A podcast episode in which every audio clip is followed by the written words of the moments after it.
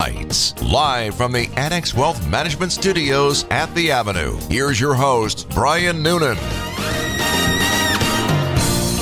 Welcome, welcome. Glad you're with me. Big night on WTMJ Nights. Always more fun when you're involved. You know that. Come on, 855 616 1620. It is the WTMJ talk and text line. Get involved in the program. That's how uh, we have to do it. Big Tuesday night, Tommy. Um, uh, by the way, if you call in, you'll be talking to Tommy. If you're nice to him, you get to me. That's what we do. Uh, I would imagine in a few hours, one of us is going to be a billionaire. This is very exciting news. Um, I hope it's me, but I won't be mad if it's you. How about we make a pact? If either of us get it, then both of us can be. All right. I listen. I'm up for giving you. A, You know, I'm up for throwing you a little something because to be honest, I'm not taking the uh, I'm not taking the whole 1.1 billion over 29 years. I don't have that much time left. No, why wouldn't you take uh, the lump sum? I'm taking the 568.7 million, and who knows what I'm going to do with it. But I'm going to do something with it. I saw something I, I just about uh, assembling a dream team of who you're supposed to call if you win the big bucks uh, during yeah. the lottery time, and one of them was a um, investment advise- advisor, and I thought to myself, once you win like that much money, is that really that important? I hadn't heard investment advisor. I had heard financial advisor, you know, or a money manager, a tax accountant right away, uh, liquor distributor. Uh, I had heard that. Well, maybe I made that one up. Real estate broker, of course. Yeah. Uh, divorce attorney for oh, many of geez. us. Let's be honest. No, I'm kidding. I'm kidding about that. But I will. I did have to threaten my uh, my lovely wife today because I doubled my I doubled my investment today. I'm I'm in gambling fever. I've got I've got the sweats. The ga- you know I'm like a degenerate all of a sudden because I went from my normal ten dollars when the Mega Millions get this big. Today I dropped twenty, and I said that to my wife, and she gave me a dirty look. I said, "Okay, are you disavowing any connection then to this twenty dollars that I spent?" Well, no. I said, because if, if you don't think it's a good idea, I'll just, you know, I don't want you to feel burdened by it. So when I win, I'll just, you know, cut you out. Oof, I don't know if I would have spent twenty dollars to be honest either. I, you know what, I here's here's the thing, Tommy. Uh, I have very few vices anymore, very very few, and the the gambling on the lottery is a very minor vice that comes around now this year this year it's coming around three times when we get to the uh, you know there was another billion dollar one was that a few months ago mm-hmm. that was another 20 you know but it so i think overall i'm still probably at or just over a hundred bucks in the year so as far as vices go that's a pretty low tab sure, sure. you know I could blow. I listen. I could go out. Uh, I could probably go out within twenty miles of my, not even probably five miles of my house. I could drop a hundred bucks in fifteen minutes, if that long. You know, because when I need a, I know where to look for vices. I just choose not to. But uh, yeah, t- if I could understand if I had come home and I had dropped a hundred or a couple hundred. Going, honey, this is our big investment. This is it. This is the chance. Sure, the odds are three hundred and two uh, to one. But that's that doesn't matter. I I maxed out the credit card and bought lotto tickets. You never then I hear, can see her giving me the stink eye. You, you, never hear how much they spent on those lotto tickets to win that much. So no. you never know how much they how many tickets and how many numbers they actually bought. That's what I love about gamblers because you're absolutely right. You never you only hear I won, you know, whatever. How much did you spend? How much did you lose before you won that? Oh no, that's not how you count it. You only count what you want. I'm like, well, that, that's not really how it works. And my, we we almost never gamble, but the times we've been in Vegas, my wife loves to play the slots, and she'll sit there and play the slot machines, and I'm like, how much did you? How much did you? Let's say she takes two hundred bucks, and she comes back to the room with like forty bucks she goes, I won this 40 bucks. I go, no, because you started with 200 and now you got 40. Well, so she does weird, complicated gambler math, which I don't have the brain power for. If I start with 200 and I come back with more than 200, I won. If not, I lost something. Isn't that just math? Well, it, it's new math. I don't know if you're from. You're a young guy. They probably taught you new math in school. new math? No, I, I did not it's, it's that new kind of new math. It's that estimated math. That's that, that they teach the kids. Every, everybody's got to learn to estimate. the line, the line like, crossings, right? yeah, you can't you can't estimate two plus two. It's always going to be four. Well, not really. Okay, okay. I don't know, but um, we'll see. I did. I'm taking this as a harbinger of good luck. I pulled down two bucks the other day. Okay. As I was checking an old ticket, so so I forgot to subtract that from my uh, from my losses. For sure. You know, maybe I now I'm down to 98 bucks. free number. So we'll see. What would you do? What's the first thing you do? I mean, let, let's let's be irrational. Now, from the 262, trying to throw a wet blanket on our dreams, uh, cut that 500 million in uh, half after taxes. All right, say we round it up to 570, uh, 285 million. Oh no. Oh. I can deal with that. Yeah, I think I'd be okay. Yeah. I'm not going to be mad if they go, well, you know. And plus, my first call is to a tax attorney. Maybe I only have to pay a third. You know, I'm not. I- I'm not just filing a 1040 EZ if I get my 568 uh, million dollar win. I'm calling somebody who's going. to My tax return at that point is going to look like an old school phone book. It's going to be thick. And I don't know if you know that I have a lot of deductions. Oh, okay. so many, de- mo, so many deductions. So it's gonna look even though I even though I won five hundred and seventy million dollars, it's gonna look like I took a loss this year. All legal, I'm sure. Jeez. I think I think former presidents may have done it. I don't know. Who am I to say what the tax loopholes are? Probably very small for a guy like me. But yeah, uh, we under listen two six two. We understand the tax ramifications, and I'm all listen. I'm all for paying my fair share. I will happily pay the taxes if I win the lottery. Yes, that's uh, uh, you're you're never going to hear me complain if I get that giant check for almost three hundred million dollars. All you'll hear is my tires screeching as I peel away into the unknown. And then then Tommy, you'll get one day you'll come in and there'll be an envelope in your mailbox at work and you go, "What's this?" Oh, ho, ho, ho, hey.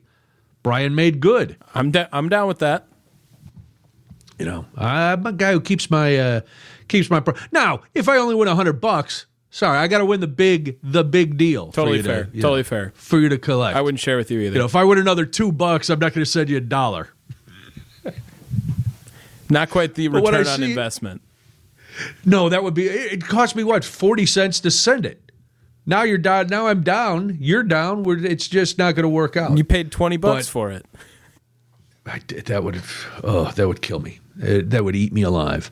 That kind of mathematics. I know those kind of mathematics. Big loser mathematics. Uh, I I've thought thought about this so many times, and really it would just be the first after you know, logically, of course, you get all your finances in order. Then I move to somewhere warm and tropical, and figure out the next step. You know, keep a place here to be close to family you know, a nice condo or something. Nothing big. I jet in, private jet. Sure, I got a private jet at that point. Why not? Because I'm I'm using my money to make money. I don't know if you ever saw Billions, but that, I'm going to be a Bobby Axelrod type. Yeah, I would buy a parking structure in Los Angeles. That's my first. That's my first one. Keep getting money coming in right there. Wow, that is a unique but very sound investment. I like. Well, And maybe not now because somewhere else uh, the rains are washing everything away Yeah, out there. somewhere but- without earthquakes too, as well. So maybe on the East Coast. I feel so bad. Um, just before the show, I had um, ABC World News on, and they were showing all this flooding out there. If you haven't seen the coverage, the east or the west coast rather is under uh, these bomb hurricanes and these uh, bomb cyclones rather, and the the rains and the floods, and I hear them talking about flooding on the 118, closing the roads and all these muds, and I look, and that's where I used to live. So I pull it up, you know, I Google it. the whole place where I used to live is still under the flood warning. All the people out there, it just it's horrible because if you've never seen a mudslide, if you've never seen those kind of floods, I mean, we have we have horrible conditions here. You know, when it's when it's below zero for days and days, and if you look at Buffalo from two weeks ago, how horrible that is. So every every area has those kind of uh, horrible weather situations. But you combine not only all the flooding, but Tommy, you brought up earthquakes, wildfires. Uh, that was the reason we left California because nature was just uh, nature was giving us a signal that it was time to go. So I feel I'm uh, my I'm thinking of all uh, all the people I still know out in the Los Angeles area and hoping uh, you know hoping everybody on the West Coast can make it. But yeah, maybe you go maybe you go somewhere. Well, I you know what Midwest, just not in Tornado Alley. You're going to be fine with those parking structures. Yeah, Chicago. Oh, Chicago, you're gonna yeah, you're gonna you're gonna make a mint. Well, if you can if you can get around all the graft and corruption. If you got enough payoff money, you're gonna be fine. Oh, I got plenty of it. Okay. if I win the lottery. There you go. If you win the lottery, that's terrific. Uh, oh, well, from another 262, a minor bright spot, the Packers won't be playing the 49ers in Santa Clara this Saturday in a likely torrential downpour all through the game. Well, look at that. Somebody making lemonade out of lemons. That is that is a very true statement. They will not be subjecting themselves to any of these bomb cyclones. All right, there's a lot going on. Uh, Wyatt had a story that Tommy, I, I think you broke. We will have to get to that right after we do this on WTMJ Nights. More WTMJ nights coming up. The money. Here we go. Money talk. Here comes the money. Money, money, money, money, money, money. Oh, yes. So much money. Keep your mind on your money and your money on your mind. Get those uh, get those tickets quickly. Uh, that would be that would be fantastic. That uh, Mega Millions. All right, Tommy is a wonderful producer. You you've known Tommy. He's been on the show for a long time. He's producing, but now tonight he's also breaking news. He's uh, delivering stories to Wyatt, who is reporting them in the news. Uh, I, quite frankly, I could not believe this the other day not I didn't know this part of the story, which only happened today. Tommy, uh, what's the breaking news in the world of professional wrestling? Yeah, uh, Stephanie McMahon stepping down as co-CEO of WWE today, just just recently, like within the hour. Yeah, that, this is truly breaking news, and I know some of you are saying. Uh, it's professional wrestling. Why is it news? Well, it's a you know multi multi million dollar company. Billion. It's a huge thing. Billion, multi billion. But now Vince, correct me if I'm wrong. Didn't Vince step down because of allegations of improprieties with money and some other things? Uh, yeah, it was even sleazier than that. I think too. On top of it, not Yeah. not the greatest uh, end of terms, but I guess he's back now too. He's back. Uh, you know, he's like Slim Shady. He's back. Do you think he forced his daughter out? Because the little I know of Vince McMahon, and a lot of it is, you know, from uh, different news reports and things, he seems like a guy who would force his daughter out to go, listen, you came in, you're co CEO and chairwoman. I'm back, ski daddle. Because in Stephanie McMahon's letter today, she was like, About eight months ago, I took a leave of absence and within a few weeks, unexpectedly, had the opportunity of a lifetime. I had the privilege to return as the co CEO and chairwoman of the board of WWE. But our founder, Vince McMahon, has returned as executive chair and is leading an exciting process regarding strategic alternatives. What could that possibly mean? Yeah, She said she's confident WWE is in perfect shape to continue and uh, will will be driving maximum value for shareholders. Well, I I um honestly I think it could have been mutual at the end of the day too. Like Stephanie seems like that kind of business person as well to maybe step away from something if she didn't like it. I don't really get into professional wrestling as much as I used to when I was much younger, but I have a lot of friends, my brother, colleagues, all super into it. So I usually tune in for the big stuff every year. Like I'll watch WrestleMania and maybe a couple other cool pay per views along the way. But I mean, ultimately, it's his company, right? It's kind of his call on most of it. Even if he steps away, I don't know if he really sold it to anyone. I, I assume that's his plan now, and he's coming Maybe, in when he yeah. can cash out. Yeah. Yeah, supposedly there was a uh, an apparent smear campaign against her. That's why she stepped down in the spring. But then uh, Vince left and she came back. But now, it, according to Forbes, he is forcing his way back into the promotion. Of course he is. Vince is not. Vince is not going to just uh, ask nicely. I used to follow wrestling all like most guys. There was a period where I was watching wrestling all the time, and quite frankly, I'm like you, Tommy. I have a few friends who are still into it, so every once in a while I'll get some wrestling dish from them. But they seem to have a lot of them have gone away from the WWE to um, some other organizations Yeah. to follow, and um, and I I don't know. I heard I've heard like the other day when the story broke that Vince was coming back. A lot of WWE fans not happy because they like the way that the uh, the company has been going. They like the shows. They like all of that. But now Vince is coming back. I, I understand their frustrations with it. Uh, and this last year, honestly, WWE really stepped up their game because the other promotions that you're talking about, such as like AEW, Impact Wrestling, they really brought their game the year before. So WWE felt threatened by that, I think. And I think that was also another reason why Vince McMahon tried his best to get in there as soon as possible, too, after he left. Yeah, that could be. Well, it's very exciting if you're a wrestling fan. If you're not a wrestling fan, you're probably can. Are we going to talk about other stuff? Probably not. We're going to spend the next hour and a half talking about wrestling. That is absolutely not true. I'll tell you what we will be talking about when we come back after this on WTMJ.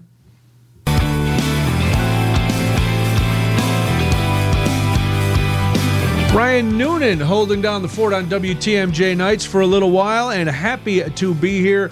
We've got a lot coming up. Uh, I want to, after the break, there's been some Mel Gibson news. And I know that those words, those three words together, are something you didn't think you'd hear about because it's not 1985 anymore. But there's some Mel Gibson news, which leads me to a question about being able to live down past and perhaps even current transgressions because um, you may not have heard this story, but we'll get into that. We're also going to uh, talk about an NBA veteran who had a very, very exciting night, which will lead to some conversations. And after 7:30, we're going to talk to uh, a good friend of mine, Cody Gough. He was at Consumer Electronics Show in Vegas last week. He's going to talk about some of the interesting things he saw. He moderated some panels on artificial intelligence and different things like that. So we'll talk all about new technology after 7:30 because we're only here till 8. Then it's Bucks Weekly with Justin Garcia. But right now, it's time to go to the WTMJ 24-hour newsroom. Well, I don't know if Tommy had any input on this newscast uh, like he did last newscast, but listen closely either way to what Wyatt Barmore Pooley has to say.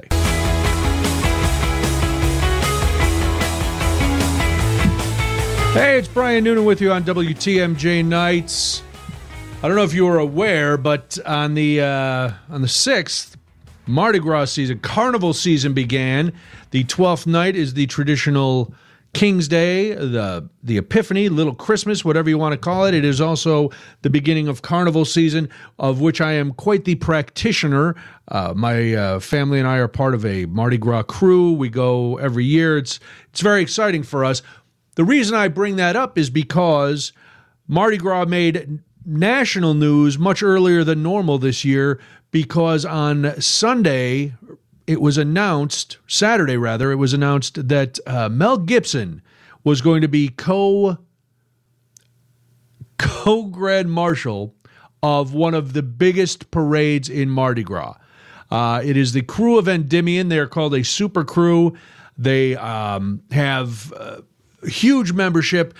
A membership in the crew of Endymion one, you have to wait forever. You're on a waiting list to try to get in. It's about three grand a year to get onto the crew. Uh, they have 80 floats. One of them is 300 feet long. This is a big, big crew and a big deal. And a crew is a nonprofit uh, social organization. So they organize all the parades over the thing. Well, if you don't remember, you may think of Mel Gibson from like Lethal Weapon or Mad Max or uh, The Passion of the Christ, any any of his movies. Uh, Braveheart, which is a wonderful film. You may also remember that Mel Gibson uh, went on a couple really, really wild anti Semitic rants. He also went on a horribly racist, misogynistic, and violent rant against his uh, ex girlfriend or ex wife. All of those were caught on tape. We didn't we we didn't have time to edit them because to edit them you wouldn't have really had anything left.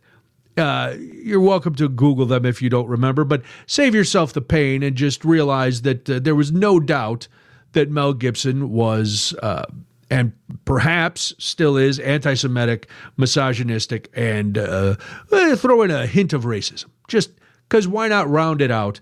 Uh, you need all three ingredients to make a really deplorable human being. Now, I can still watch Lethal Weapon because I think the original Lethal Weapon was a fantastic movie. Uh, I mentioned I still love Braveheart uh, when I see it because uh, they could take my land, but they'll never take my freedom. You know that's my motto, Tommy. I live by that. It's on my license plate and business card. There you go. It's a big, big license plate, huge. Hey, not to sly Mardi Gras, but this is like how the mighty have fallen for Mel Gibson right here a little bit. Uh, not really, because to be a grand marshal in one of these big parades, the major stars have done it. Oh, okay. I, I'm very, I'm obviously pretty green to Mardi Gras. I've never been. That's okay. Uh, so most of the major stars that do it have some connection to Mardi Gras. You get John Goodman, Harry Connick Jr., but Endymion had uh, a lot of musicians for a long time. Uh, let's see, like Kiss was one of theirs. Kelly Clarkson, Carrie Underwood, Flo Rida, Rod Stewart. Uh, so those have all been past Endymion Grand Marshals. Uh, I'm trying to. I I wasn't there last year, but it was a news, a Fox News person who was born and raised in New Orleans.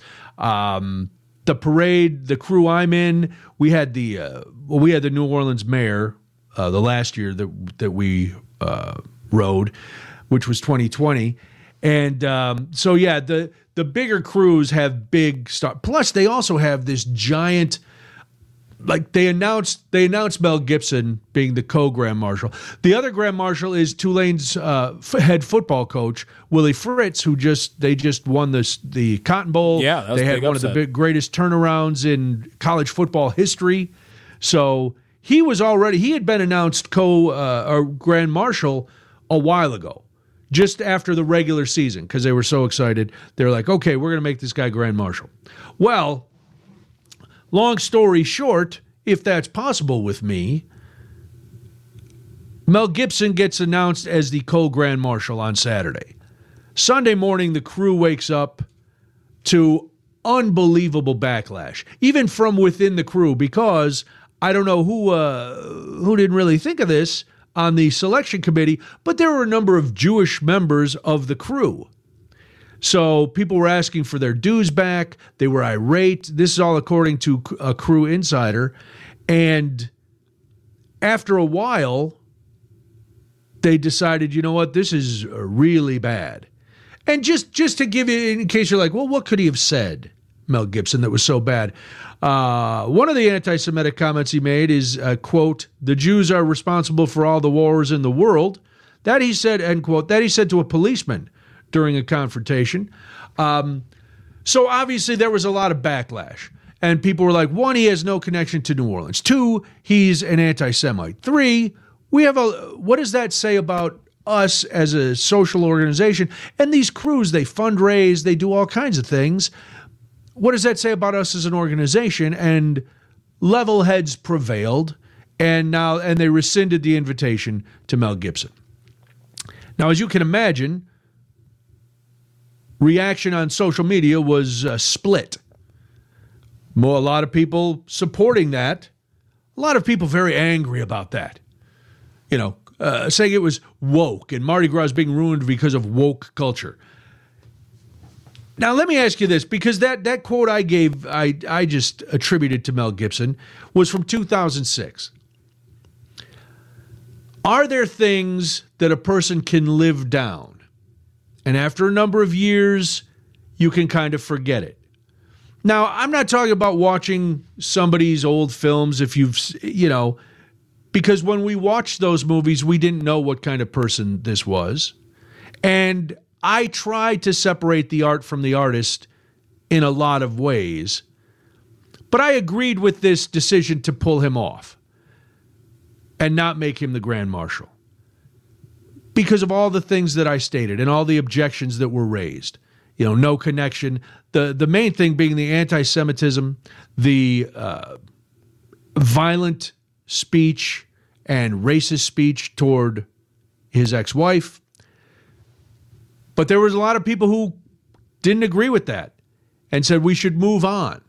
So what's the statute of limitations on really horrible behavior? Like not if we send someone to prison, we have to it's incumbent upon us. We don't have to, but I think it's it's our responsibility if they serve their time to go, okay, this person has paid their debt.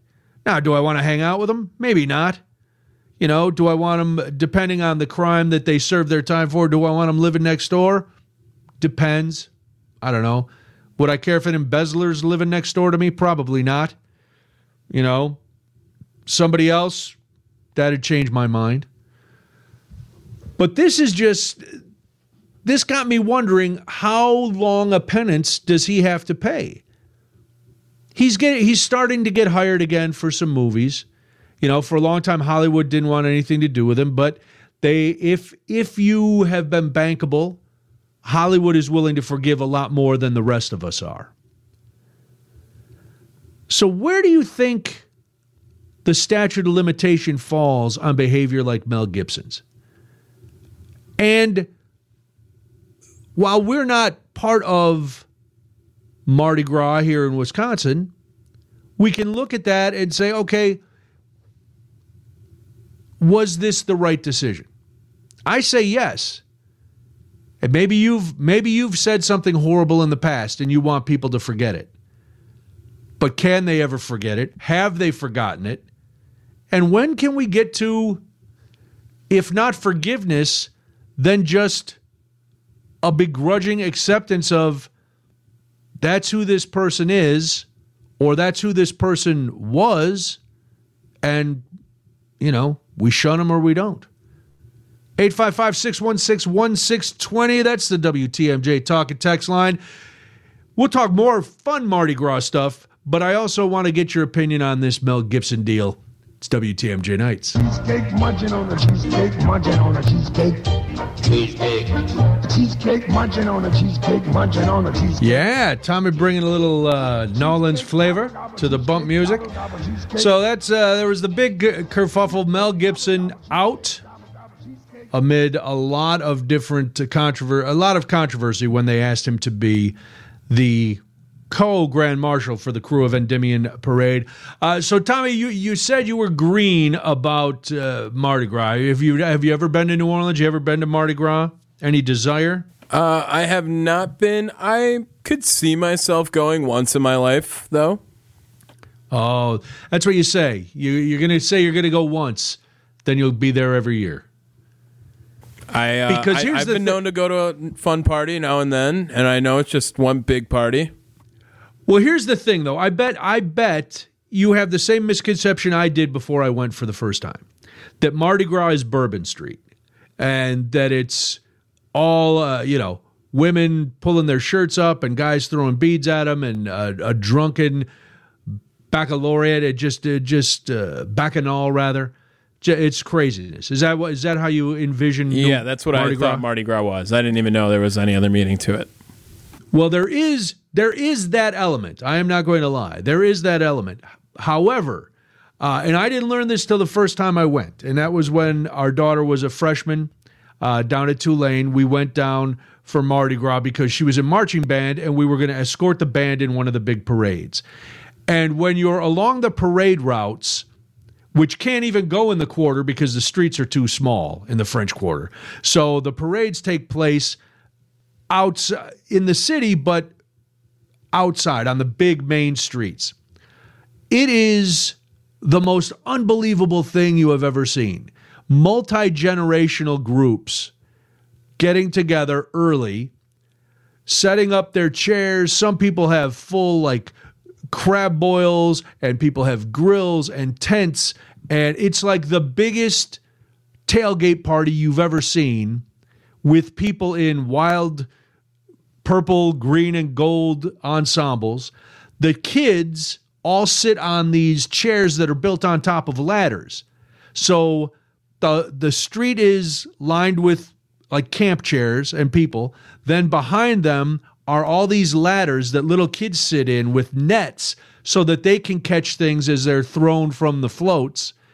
And it's it's just my favorite spot in the world is sitting in a chair on St. Charles Avenue, watching the parades, smoking a cigar and drinking a couple beers, and just watching between the parades all the people walking by and there. So, and it like every once in a while. Last time we were there, we did on Saturday. We had stayed in the quarter. We went we went to Bourbon Street and we were on a balcony and we were throwing beads. And did some people get more beads than others based on their performance? Probably. But the rest of it is to say it's family oriented sounds weird, but it really is. You'll see grandparents with, you know, their Oh, grandchildren and maybe great grandchildren sitting around. It's just, it's a ball. It is a ball. No, I've never So, been. we- I've never really been even to that part of the country in general. So I would totally be down to go. Oh, you get the food is great. The culture is great. They may or may not have some alcohol down there. I don't know. Uh, I've heard that they might. The music is terrific, and uh, you know, you see you see it once, and you're just like, this is insane, and it's it takes over the entire region down there.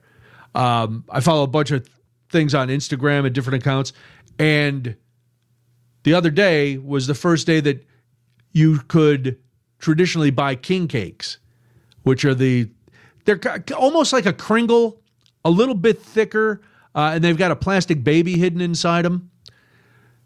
And people were lined up around the blocks at places getting king cakes because you only eat king cakes during Mardi Gras season. It's a it's a whole crazy thing, but. That is that. I got to find out about your car. We haven't talked since uh, the last time some lunatic slammed into your car. yeah. So I wanted an update on your auto. We'll do that after this WTMJ Nights. You're listening to WTMJ Nights.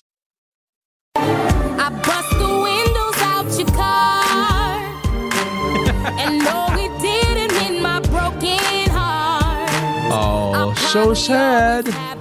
So sad. Before we get to Tommy's auto update, we got a text from Glenn in Burlington.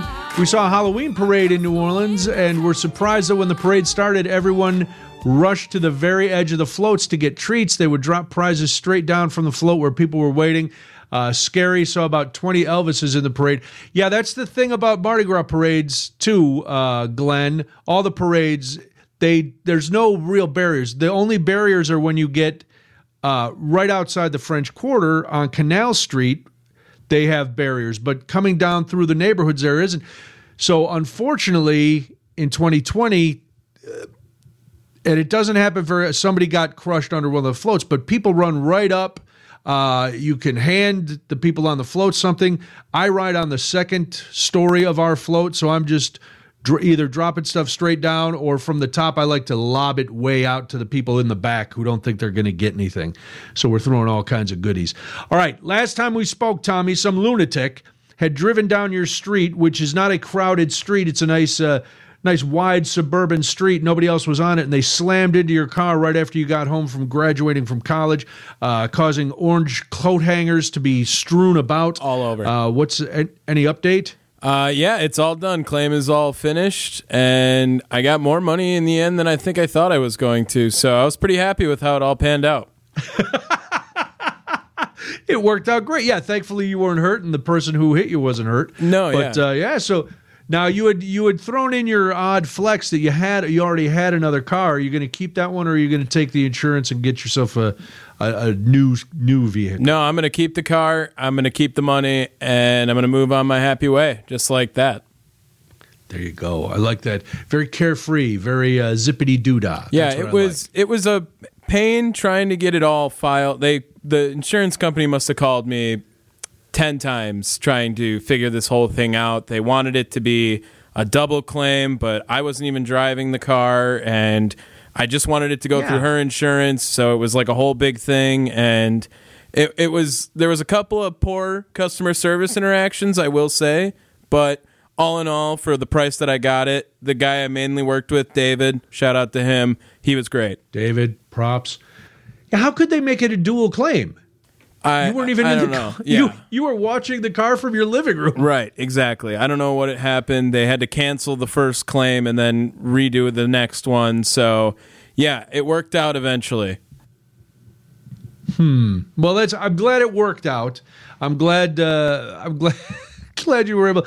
I. That's why I love insurance. I have insurance, but uh, every once in a while, these insurance people will say something. You're like, "Are you out of your mind?" I would no. I'm not doing a dual claim. This is obviously someone's fault. And listen, no malice, but it is someone's fault. They're they're are responsible parties, so we have to uh, we have to do that. On the other side of the news, an NBA veteran had a very, very fun day. We'll talk about uh, that and how it might relate to you.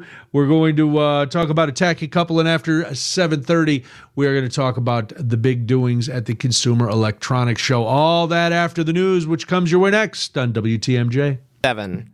The day is over, but the night has just begun. This is WTMJ Nights, live from the Annex Wealth Management Studios at the Avenue. Here's your host, Brian Noonan. Always good to be sharing the night with you here on WTMJ. The talk and text line, 855 616 1620. Jump in, say hi to Tommy. He'll put you through to me, or, just text. If you're afraid of talking, I understand. Try to mix up the. Try to mix up the heavy with the fun. Uh, sometimes we look at athletes and we see the multi-million dollar contracts and uh, you know the Lambos and the the way they're the Lamborghini's not the Lambeau Field, but we do look at Lambeau Field and the guys out there, um, and we think there's they're nothing like us at all. Well, you are incorrect, my friends. Because some athletes have the same desires we do, whether it's to eat junk food or maybe even get on the prices right. Have you ever tried to get on a game show, Tommy? Ever desired to be on a game show? Don't you know what my other job is, Noonan? You you host you uh you hosted an escape room, right? No, it's it's a game show place. Oh, it's a game show place. It is, yeah. I thought it was an escape. Why did I think it was an escape room? I place? always explain it as escape rooms without the escape rooms. That's what I always say. So That's why I'm that's confused because Yeah. I only listen to the first two words of anybody's sentences. Fair enough. Fair enough. No, I mean I love oh, game oh, he shows. works at an escape room. That's cool. So you run game shows. Have you ever been a contestant on said game shows? I have never been a contestant legitimately on a game show, like a couple of school game shows that they run or something. But as far as the big ones, no, never. Have has there is there one that you see and you go, I could probably win on this game show. Ooh, um, I always think I would do really well on Survivor. I, I really do. Honestly, I don't know if that counts as a game show or if that's more reality show. But I think I could totally just get people to believe me and then backstab them in the end. I, I think I'd be great at it. Wow. All right. See, you took it to a different level. I hadn't. Now, Survivor is a game show. It's also a reality show. But I was thinking more like the, you know, a quiz show kind of thing. But Yeah, I, would be terrible you- at all of those. I'm not smart enough. I like the way you twisted it, or though. anything like that. And- no, And the fact that you outed yourself as being very duplicitous. I, I like that. So it's going to, you know, now everybody's like, oh, we thought Tommy was so sweet and innocent. No, he'll stab you in the back if you get a chance. for the million, I would The would. reason I brought this up is because there was a story today and a very joyous video. Uh, Ex Indiana star NBA veteran Jared Jeffries was on The Price is Right. Now, I. I'll be honest, I was never a big Price is Right fan. I mean, I watched it. It was, well, one, because it was on while we were at school. So the only time you'd see The Price is Right, and I, I go back to Bob Barker days, was when you were homesick and then you don't really, you know, you don't really enjoy it too much. But uh, they, Bob Barker, uh, have your pet spayed and neutered. He always had uh, lovely, glamorous models who would wave their hand in front of a washer and dryer, the Showcase Showdown. Uh, now it's hosted by Drew Carey. Well, Jared Jeffries didn't win the showcase, but he did walk off stage with a huge winner. He actually, this is a guy who this is a guy who played in the NBA for 11 years. So you'd think, why would this guy need to go on a game show? Why wouldn't this guy go on a game show? He won a brand new car in the latest episode of The Price is Right. It just it just aired. He uh, played the game one one away, which I had never done, but it sounded a little something like this. This is a red seven coming up. You won Oh man. because you changed the very last number. Let's see a red seven, please. Yes! What a good win. What a good win to start the show. Way to go. Let's get another contestant down here, George. yes! This guy won a Toyota, and he looked. Now, the, again, I don't know how well he did with his money, but you got to figure a guy who played in the NBA for 11 seasons, he's doing okay for himself. He got so excited, just like anybody, uh, any of the rest of us. I know if I had won a red Toyota, I would have lost my mind. So it was it was fun to see because sometimes we think athletes are so jaded that they don't care about the same kind of things we do. I would have I would have had the same reaction. He he did very well. So congratulations, Jared Jeffries, on uh, winning his new car. It's uh it's not real big. He's six eleven, so he might have a little trouble uh, getting into it. He was drafted by the Wizards, uh, eleventh in two thousand two. Played four seasons with them. Played with the Knicks, the Rockets, the Trailblazers. Uh, Yeah, he's former now- Big Ten Player of the Year as well. At Indiana. yeah, he he played for Indiana. Played for the Hoosiers. Yeah, so that's pretty exciting. It was nice to see him get that jazzed up. Oh, okay. I see what you did there. It was a nice basketball pun. Oh, yeah. So, yeah. Well, I didn't even think of it. Pun not intended. Yeah, I had a couple other tidbits on him. Four point eight points per game. Not really too. Um, he wasn't. He wasn't necessarily the scorer on his team. Did play with Michael Jordan though on the Wizards at the back end of his career. If you didn't know that. Also, even hooked didn't. up with Damian Lillard for the Portland Trailblazers. So well, there's the range on the gap that he did all the way throughout his career for his 11 years. Wow. And the career earnings total for you, Brian, over $40.2 million for Jared Jeffries is what I got from Spotrac, which is the website that keeps track of all the professional athletes' salaries. That's a pretty good chunk of change. And you got to figure, well, I shouldn't say this. You would hope that he invested it wisely. That's a, you know, a long career, a good good chunk of money. But hey, it's nice to see him still get excited about a free car. Hey, he still You know? had to win the game, too. I mean, kudos. he did to have to win the game. And didn't he? He sounded so concerned because he had changed that last number, and it was like, oh, he was doubting himself. And suddenly, Drew, you know, flips over the number, and there he goes. He wins it that's all. the that's the competitor in him, I think. I'll tell you, I, I don't know if you know this about me, Tommy. I have won on three televised game shows. Really? been a big winner. Yes. Um, but I wanted to add, but the reason we brought this up is I was I was so excited about his reaction and his big win that I wondered what has been your biggest win? Whether it was in a game, maybe you won maybe you won the lottery. We were talking about that earlier. Maybe you won on some maybe you won a raffle at church. You know, you got the big Easter basket that's raffled off every year. Maybe you want a ham somewhere.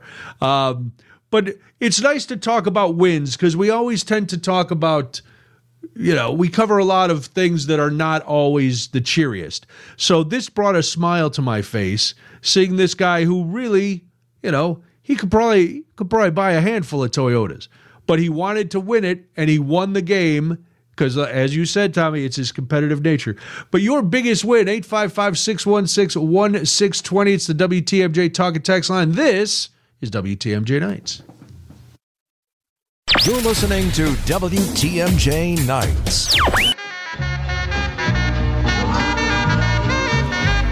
We're talking about you being a big winner. Jared Jeffries, who played in the NBA for 11 years, was just on The Price is Right, won a Toyota, and you would have thought he had won a million dollars the way he reacted. He was so, so happy winning that game. So I wanted to know your biggest wins at 855 616 1620. Doug texts in, says, I won a football bet of $5,000 way back in 93. 5000 is a lot of money now. In 93, it was a real whole lot of money. Dallas won Super Bowl 52 to 17, was in Las Vegas. I had fun that night. Oh, I can imagine. I wonder how much, uh, Doug, I wonder how much of that five grand made it on the plane to come home, if any. What would you guess, Tommy? Uh, Doug seems like none. a like a party guy. Yeah, I, would- I would I would assume none of it. And you know what? Good for good for Doug if he blew it all. Yeah, good It's night. money won.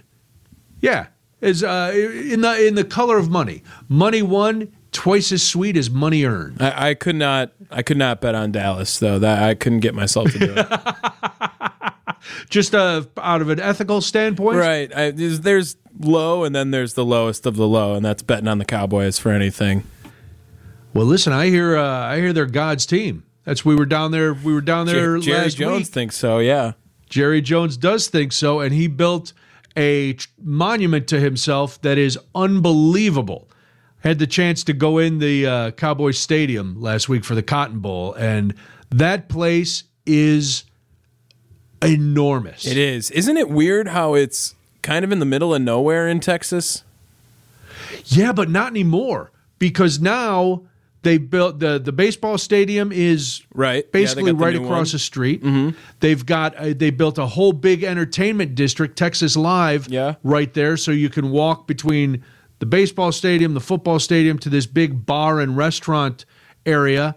Um, but yeah, you can kind of see how when it was when it was first built, it would have been kind of out there in the middle of nowhere. Now they've built every that whole that whole area. The interstates are under construction, and uh, but yeah, it was it, it was ridiculous because you can see it for miles, as you're Miles, driving. yeah. I've been there. I was Like- there in 2019. I went to a baseball game at uh, Old Texas because I wanted to see that stadium before they were going to tear it down.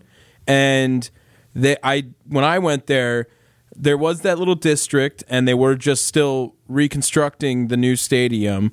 So Okay. one side of it looked very renovated, but if you looked at it from another angle, it was like tumbleweed Texas. I, I swear. yeah, it's it was it's insane. Well, once you get out of the city, most of Texas is tumbleweed Texas. Yeah, that's true.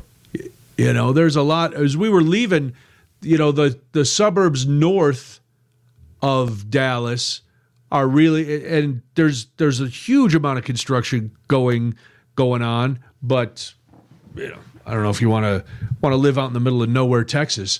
Uh, you're right. Blew half of it. Oh, Doug says we're right. It didn't come home. He blew half of it on college basketball. There you go. There it Doug. is, Doug. That's the way. That's the way to deal with it. Good for you, Doug. We're we're proud of you. We're proud of you and your uh, your habits, your bad habits. So Everyone's yeah, got I- vices. We all we talked about that earlier. We all got the vices. Full circle. We all do. I uh it does come uh does come around. Uh so yeah, I I this is why I know I'll never win the lottery because I won those three game shows. I won on Greed, which used to be on Fox, and then Russian Roulette, which was on the Game Show Network, and won a tiny one called On the Cover. That was on the PAX network. So Was roulette the I one where I've- they dropped the contestants? Through the floor, yep. Yeah, You I've seen that on- one. Okay, yeah. It was it looks like looks like uh, the chamber of a revolver. Yes, yes. and everybody stands over stands over a trap door and this is all legit underneath is a it was probably a four foot cushion and two giant teamsters and so, so once you get once you get to be on the game they run through all this before you start taping because the two teamsters are there because if you fall through the floor they quickly grab you by the shoulder and the leg and whisk your legs out to flatten you so that you don't get decapitated when the doors shut back. Jeez. Yeah, it was crazy. Uh, thankfully, I did not fall through the floor. Yeah, you won. But, it sounds uh, like. I, I did win, won some casharoo, and uh, that was nice. So, and it was it was one of those things where because I had done stand up so long, I knew how to work a crowd. And this one guy, when it came down to just the two of us, this one guy was kind of being a jerk to me on the air. And the I was getting the crowd and the crowd was booing him. And so when he went through the floor, they went crazy. Ooh. It's like, don't come in, don't so come can I look King unless you're going to kill you? him. Um, somebody did. Yes, I think you can find it. I was uh, I was much much bigger than I am now, not celebrity wise, size wise. I don't- I don't But yeah, I think if you, I think if you Google uh, if you Google my name in Russian roulette, you might be able to find it. Okay, sweet. That's what I'm doing so for that next was time. that was a fun one, and the other one was with Chuck Woolery, Greed. So that was got to sit next to Chuck Woolery in his giant Rolex. Yeah. Yeah, he was nice. Uh, here's a guy. Here's a guy who's looking for a little smoochy smooch at home. The two six two. My g- biggest win was winning the love of my wife since 1964. Good for you, sir or madam. Good for you. Congratulations. I hope I wish I had a first name to put with this so you could play it back for your significant other and tell her, uh, listen, honey, I'm telling the world how much I love you and that you are you have made me the luckiest man in the world. All right. We can't top uh, we can't top sincere love, so we'll do this on WTMJ. A lot of people, if they won a bunch of money, would go on vacation. Some people try to go on vacation without having a lot of money, and that is unfortunate. Uh, a study has found that families go into debt to finance Disney trips, which to me seems just dumb and irresponsible. But Disney, if you want to go to Disney, it costs a fortune. There's no two ways about it. When we lived in California, we were fortunate enough to be able to drive to Disneyland as like a day thing when people came to visit because uh, people would come to visit and that was one of the places they wanted to go to Disneyland. And even back then, and this was 20 years ago, it was almost a hundred bucks to go to Disneyland for the day. I don't. I have no idea what it is now, and I have no idea what Disney World is. But I know people are spending tons of money. So, according to a new study from Lending Tree, about 18% of families go into debt to finance a trip to Disney World or Disneyland. 80% of those surveyed said they will have their debt paid off in six months or less, which is not bad. And to me, that I mean that that's going into debt. But when I when I hear we're going into debt, I think, boy, this is something you're not going to be able to get out of for a while. But that's still a long time to have to pay to go on a vacation. Uh, the trips are definitely costly. 71% of the 1,500 survey participants said they do not regret their visits. Well, I, who's going to say, you know what? I spent a lot of money to go to Disney World with the kids, and it was miserable. There was, oh, we had a horrible time. The rat came up, and then some dog with a hat. It was just, it was not fun. If you if you don't have fun at Disney, you're probably trying, or you have kids that are too young and just have meltdowns. Because if you go to any amusement park, you're going to see this. Whether it's a water park at the Dells, Great America, doesn't matter where you go. Disneyland, Disney World, Six Flags. Um, I just called it Great America. That's how old I am. Uh, you're going to see families where their kids melt down, and that's never a good time. That makes you that makes you rethink all of your vacation plans. Like we I would have never thought to take my daughter to Disney until she was I don't know, like 5, 6.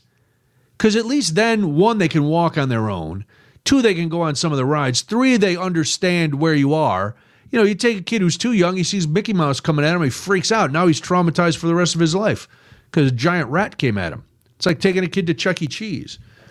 No, no way. No thanks. I did. We did take our daughter to uh, Sesame Place in Pennsylvania. We were going out there for my brother and sister in law's wedding, and my daughter was, I think she was only yeah, she just turned one. And Sesame Place is like a little amusement park based on Sesame Street, just for it's geared toward little kids. And she was doing fine till Big Bird came out. And I'm not lying. She saw Big Bird, who she'd seen on TV, and man, she lost it. She just lost it. On the other side of the news, we're going to turn our attention to the Consumer Electronics Show that just ended in Las Vegas. My friend and technology guru Cody Gough is going to join us. He was out there moderating some panels. We'll find out everything that happened in Las Vegas. But first, we're going to find out everything that's happening in Milwaukee and the world. Wyatt Barmore, Barmore Pooley is in the WTMJ 24 hour newsroom.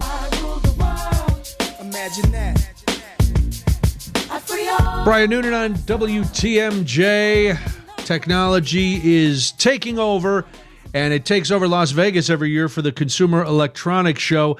Cody Gough is a tech, tech journalist and marketing communications consultant. He was in Las Vegas at the Consumer Electronics Show, moderating panels on gaming, the metaverse, artificial intelligence, and he joins us now on WTMJ to tell me what all of those words actually mean. Uh, Cody, thanks for being here. Good to talk to you. Uh, thank you. They all mean the future. That's what they all mean. I'm afraid that the future means, uh, you know, that the robots are going to take over. you know, we. I was I was literally moderating a panel about artificial intelligence, and some guy in the audience. We went to questions, and he just hijacked it straight up by basically saying what you just said. We were talking about all these exciting applications for AI, and he just straight up was just like, "All right, really, but when are the robots going to take over, and what do we do about it?" So uh, you're not the only one. You're not the only one with that line of thought. The guy had a big, thick beard and a backpack, and like looked like a hunting vest or something. Uh, I think he was. I think he's ready. I think he's got some ammunition. He's ready for the robots. I don't blame him. It's a, it's a normal fair. Okay, let's talk about AI because uh, you were moderating this panel, and uh, lately we've seen we've heard a lot of talk about AI. We've seen these AI uh, pieces of art where if you you know give your face to the Chinese, the AI will paint a picture of you. What what exactly for people who aren't on the cutting edge of technology? What does AI mean for them, and where do you think, and where did your panel think that that it's going? Yeah, so in the simplest terms, really what AI refers to is uh, the, the way that the, the architecture goes in a computer chip. There's like the memory that's kind of processing stuff. Uh, well, there's the memory and the processor basically are just really close together. So it's, it's kind of just about consolidating different parts of a computer so they're all happening in the same place at the same time. And uh, the exciting applications about that are, first of all, it can compute a lot faster because right like if you think about it instead of two wires connecting two bits you know two different parts of a computer uh, and communicating with each other to create you know to process things. Instead it's just all in one. It's just an all in one unit and that means that those connections can happen faster. So this this kind of like uh, on a basic level what ai really means um, there's lots of different applications, but a really big one and a huge trend at CES this year is is what they call essentially like on uh, like basically localized uh, computing. So, for example, uh, if you and I are using our computer and we're connected to the cloud, and maybe there's some server in Google's headquarters that has artificial intelligence running it, well, that's great but that still relies on a really fast internet connection, right? It's the same problem uh, okay. exactly that I just described. You're still communicating data from one place to another. Um, what the big trend is right now is trying to shrink down and advance the technology so that you can put on board AI chips in things like autonomous vehicles, right? Autonomous vehicles don't really have a lot of time to be beaming information back and forth to the cloud to determine whether it's about to hit somebody, right? so like okay. you need the AI you need the AI chip on on the actual car. So that's kind of um, it, you know. So so to kind of boil it down, essentially what I'm just saying is that uh, they're just trying to consolidate the parts of the computer so that uh, things can process faster. And it's it's not like you know, it's not like these things are actually intelligent. They don't really know anything, right? They're not people. They're not androids. Uh, it's really I saw that Skynet became self-aware. they did. They did. Uh, but but no, it really is about processing things fast. Uh, and there have been a lot of leaps and bounds. And you, you see AI in every single booth at CES said powered by AI. Every single one. There was a makeup. Uh, there was a makeup company, Kosé, and they have this uh, projector, and it basically projects makeup on your face. So great idea, right? I'm shopping. I'm in the makeup aisle. I've got like 80 different shades of blush uh, and it just projects it on my face so I know what it looks like. Well, that uses AI. it uses AI facial recognition technology, and it updates the uh, it updates the frame a thousand times per second, and it follows your face to basically make sure that it's projecting in the right place, so you know that the blush is on your eyes and not on your nose. And that is yet again AI. Everything's got AI. Okay, and so where when are they? As you're talking to these uh, experts, when are they projecting that more and more will will become part of our everyday life? I know you you know the the autonomous car. There's not too many of those yet. Uh, I have I've been in Macy's. Nobody's shooting makeup onto my face with the artificial intelligence. Is this something that's five years away, twenty years away? What are they What are they thinking? Well, that's the thing. It's now is is technically when it is. Really, uh, it's seeping in everything. You know, you've seen again. You mentioned Chat GPT. That was obviously a, you know a big uh, a, a big topic of discussion at CES. Um, that's AI that's happening right now. It really exists, and um, sometimes you know there's a little bit more programming and tweaking. But there's everything from that to, again, like some machine learning algorithms, uh, you could say are AI, and they're just getting smarter and smarter. Uh, and it's about feeding them the right data. Um, so while that's happening, uh, uh, researchers are working on making the hardware better so that the hardware on the actual chip level it's able to be localized and miniaturized and you can have it in your phone and in other portable devices so really that's just the next step it's just putting it in smaller places so that you can carry it around with you more than have to rely on beaming it to the cloud Okay, and there were no uh, no robots like an iRobot that have come to life. Just set my mind at ease, and then we'll move on to something else. no robots no very few robots this year and the ones that, that were right. there are pretty much vacuum cleaners so you know That's I like a nice Roomba. All right, so let's now. You, uh, full disclosure, I've known Cody for a long time. You are a huge gamer, as are millions of other people. One of the one of the panels you moderated was on gaming. I can I can only imagine because gaming seems to be at the forefront of a lot of technological advances, just from the graphics and everything else. So what's what's coming up in gaming that got you excited? super super exciting. And also on the nose about it driving things a big driver of ai is actually gaming believe it or not. But i was more excited about neurotechnology. There is a company called neurable that is actually creating headphones that should be on the market this year the headphones just like regular music headphones you listen to but they're fitted with eeg sensors which can actually basically read your brain so the application for this That sounds safe. sounds it. The so first of all, in one of their demos, you are actually able to look at like things flying at you on a screen and basically shoot them like with a gun using your brain, using your your brain, right? A, it's just using your brain waves. Um, Just your you're not holding any you're not holding Yeah. anything are you you don't have controls or it's just your brain just your brain. wow Just your brain. It's a lot. that's good for Um, smart people not good a- news for the dumb Well, there is, but there's, a, there's another application outside of gaming. Anybody that works, hello, anyone who's employed, um, anybody that works.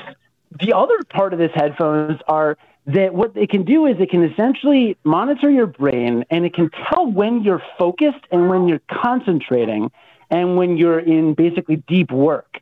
And so, what companies can do, or what you can do, is once these are available, you can get them, and you can notice when your brain, your focus, essentially, it just shows it on a bar graph. It just shows it go up and down, just like on a on an X Y chart, and uh, you can see when you start losing focus, losing attention.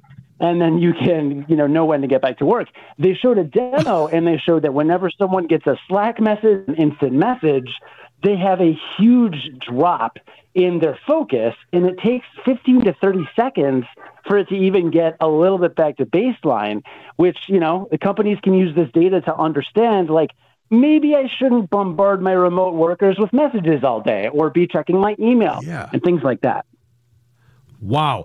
All right. Cody Gough is my guest. He is a tech journalist and marketing communication consultant. He was moderating a bunch of panels at Consumer Electronics Show in Las Vegas. We're going to talk about the metaverse, which is kind of crazy. And then I want to hear some of the unusual things that you saw. We'll talk more with Cody Gough after this WTMJ Nights.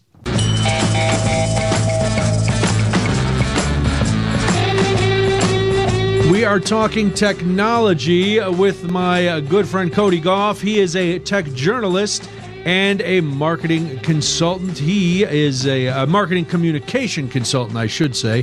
He was at the Consumer Electronics Show. He was moderating a lot of panels. We've talked about gaming, we've talked about AI, and I want to ask you about the metaverse because, all joking aside, I have absolutely no idea what the, what this means. I watched uh, the Spider-Man movie and I was very confused. I really, as much as I try, I don't get the metaverse. You've known me a long time. You know I hate time travel. This all kind of seems like the same thing. Okay, so quick clarification: the Spider-Man was in the multiverse. Uh, so oh, slight, slight maybe that's why I don't get it. Slight, slight difference there. Look, metaverse is, is just jargon. It's just VR. It's virtual reality. That's it. VR has been around for how you know Oh, how yeah. long? Like 20, 30 years. Right. So so just you know forget the metaverse lingo. It's just VR. That's what it is. Um, the the the intent of the metaverse is for a more broadly app- applicable VR. So right now you think VR is video games. The metaverse would be other applications like social events, for example, or work. So the argument for the metaverse is this, and it's pretty simple and it's pretty compelling, right? A lot of people will say, why would I want to sit in a virtual reality headset around a boardroom meeting table with my coworkers when I could just be with them in person? Okay, that's fair. I don't think anyone is arguing that they would do anything other than be in person. We all would prefer to be in person. We get that. Sure. But a lot of people aren't. Tens of millions of Americans are remote. So right now, we're already living a lifestyle where you just stare at a screen on Zoom all day. You just see a flat screen with faces. And you know what? You don't have the option to be in the same place as people. So the metaverse is, is a proposed solution for that, where they're working on what's called form factor, which essentially means they want to make it smaller. No one wants to wear a bicycle helmet to go into virtual reality, right? Um, All right. Yes. they're working on making them slim and light and sleek so that, you know, someday they could be the size of a regular pair of glasses. There are even companies working on contact lenses that could provide some variation of the metaverse, right? Where you kind of look at a table and there's a projection of your coworker there or something, right? So that's what the metaverse is, and then the big challenge is that form factor that I talked about. So there are semiconductor manufacturers, there are liquid crystal displays, there's display manufacturers, um, different optical light places. I mean, we're talking material science, we're talking a lot of different technologies that need to, you know, coalesce and combine to make the metaverse a, a, a realistic possibility. But I, you know, in five to ten years, the argument for it being applied in situations where people just can't be there in person uh, are very, very compelling. And uh, there's there's a lot of progress being made by a lot of companies on that right now. So it's a pretty big focus of E CES. How are the visuals? Because I know we talked about with gaming how everything is uh, evolved so well. When you're, I've never done a virtual reality. Wearing the big goggles, whatever the the companies are. Is it is it clear in there? Does it look like you're in a video game? How how is the experience for somebody who's not, you know, a tech savvy person? For sure, it's definitely it's definitely still virtual uh, avatars, right? So it's it's not like Okay. you have a 3D projection, a hologram of yourself or anything. Um, but it's not like you're looking at a PlayStation One uh, pixels are the size of bumper cars kind of graphics, where Okay. you know a person's face is a person's face is eight polygons, and uh, you have to squint real hard to make sure it's not a carrot. Um, this is uh, it, it, they are still virtual, but um, but you know once you're in there, the immersion is uh, it, particularly with like non-organic objects. There's actually a company that is implementing metaverse universities where they're actually working with real universities like St. Ambrose University over in uh, Davenport, Iowa, uh, is a big one. And they're setting up, uh, they- they'll reconstruct the entire college campus in VR so that students that are remote for any reason can actually jump in the metaverse, walk around the campus, and attend a classroom and participate in discussions. And the the really compelling case for this is right now one of these uh, university companies is co- is actually presenting a cadaver lab for medical students at one of these institutions. And Yeah. cadaver labs, it turns out, it turns out that to uh, acquire and store dead bodies is very expensive. Uh, it's not it's not a low right. cost not a low cost thing. But when you throw And also low tech, let's be honest. a low tech, very, very low tech. No, no one wants Very that. Um, but jump in the metaverse, you can get a bunch of medical students standing around a table looking at this cadaver. You can have somebody hand a heart to somebody else.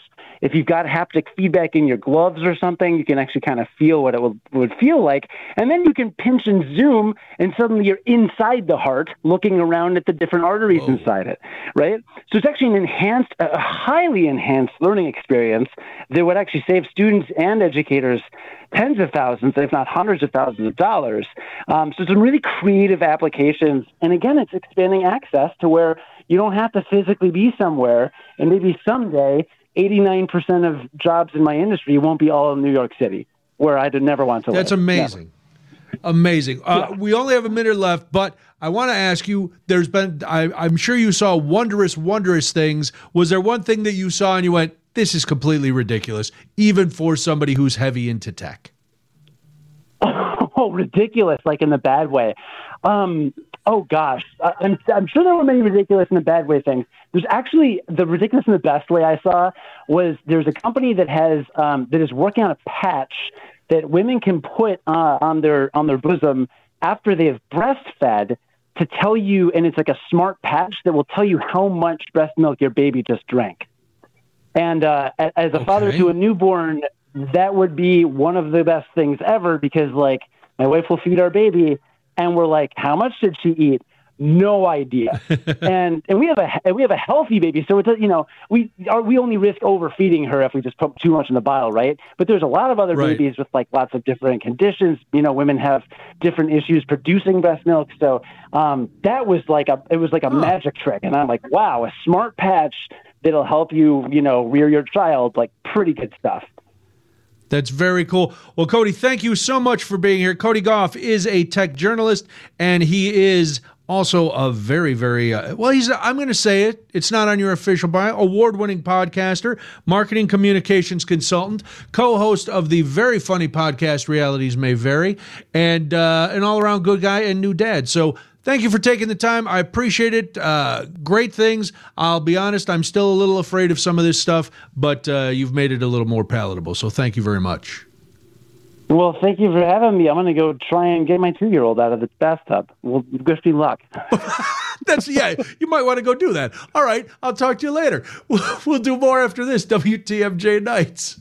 You're listening to WTMJ Nights. Thank you for listening and being part of the program. Tommy, thank you as always. I will talk to you again Friday night at 6 after the news. It's Bucks Weekly with Justin Garcia. Have a wonderful night. Talk to you Friday. It's WTMJ.